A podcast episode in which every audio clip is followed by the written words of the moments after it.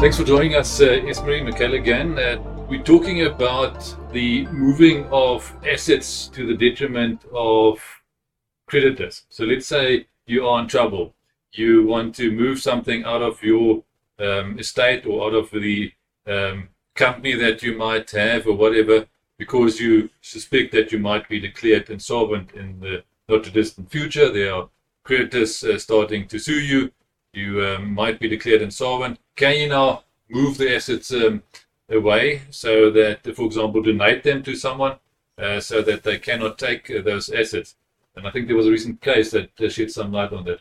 Yes, no, uh, you cannot just move assets away when you're in financial trouble, um, specifically not with the purpose of hiding it from creditors or preventing creditors from from attaching that.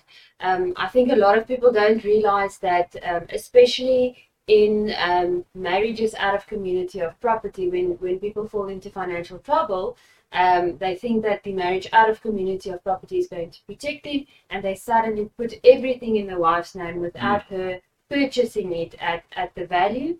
They just donated essentially. And I think a lot of people don't know that if you then get sequestrated thereafter, um, that the um, trustee of your estate might go and take those assets back from your wife. Mm-hmm. So donations between spouses, of course, do not attract donations tax, so you don't have that problem.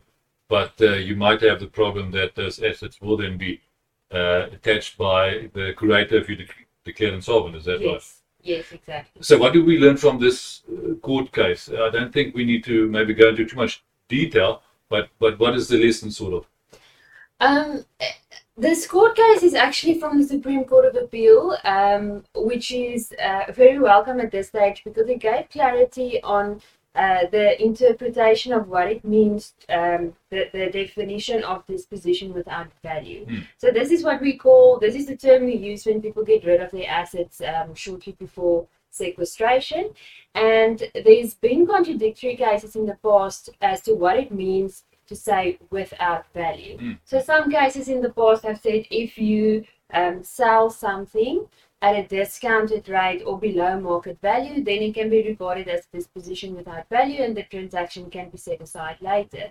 And in other cases have said no, it means no value means the ordinary meaning no value. You got nothing for it in return. Mm. There must be something that you get for it in return. So the Supreme Court of Appeal in this recent Supreme Court of Appeal in this recent case um, gave clarity to say um, the legislation when uh, this act was written in 1932 i think um, did not intend for these words to mean anything other than the ordinary meaning so disposition without value means no value at all so in this case specifically it related to a company and they before sequestration a long time before uh, liquidation um, they sold certain shares to third parties at a significantly reduced price um, probably because they were in financial distress and they needed the cash. Mm. Um, and when they were liquidated, the liquidators tried to set, us, set aside these sales to say it was sold um, for no value because it was at such a reduced price. Mm. But the Supreme Court of Appeal then gave clarity on the situation to say no, there's nothing wrong with discounted transactions. Um, the, the disposition without value means you got nothing in return. So it is a donation essentially that was mm. that was done, and that can then be set aside.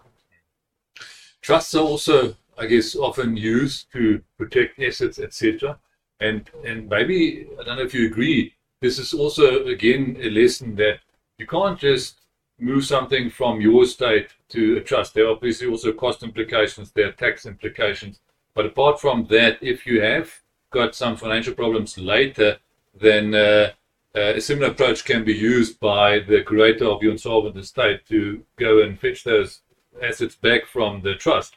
So it's not that simple. Uh, if you set up a trust now and you start building up assets legally and uh, with no uh, bad intentions in that trust, and you maybe declared insolvent in 10 years' time, then I guess you're sort of safe. Then it's not a problem because everything was done properly no problem with building up assets uh, in a trust, but moving value out of your estate when you are in trouble, that's where, where the problem yes. comes in. And there are certain sections in the Insolvency Act, like we saw in this case, which then assist the curator or the liquidator in the case of a company um, to go get those assets. Yes, exactly. There's there's different scenarios that the or different sections that the curator or the liquidator can use.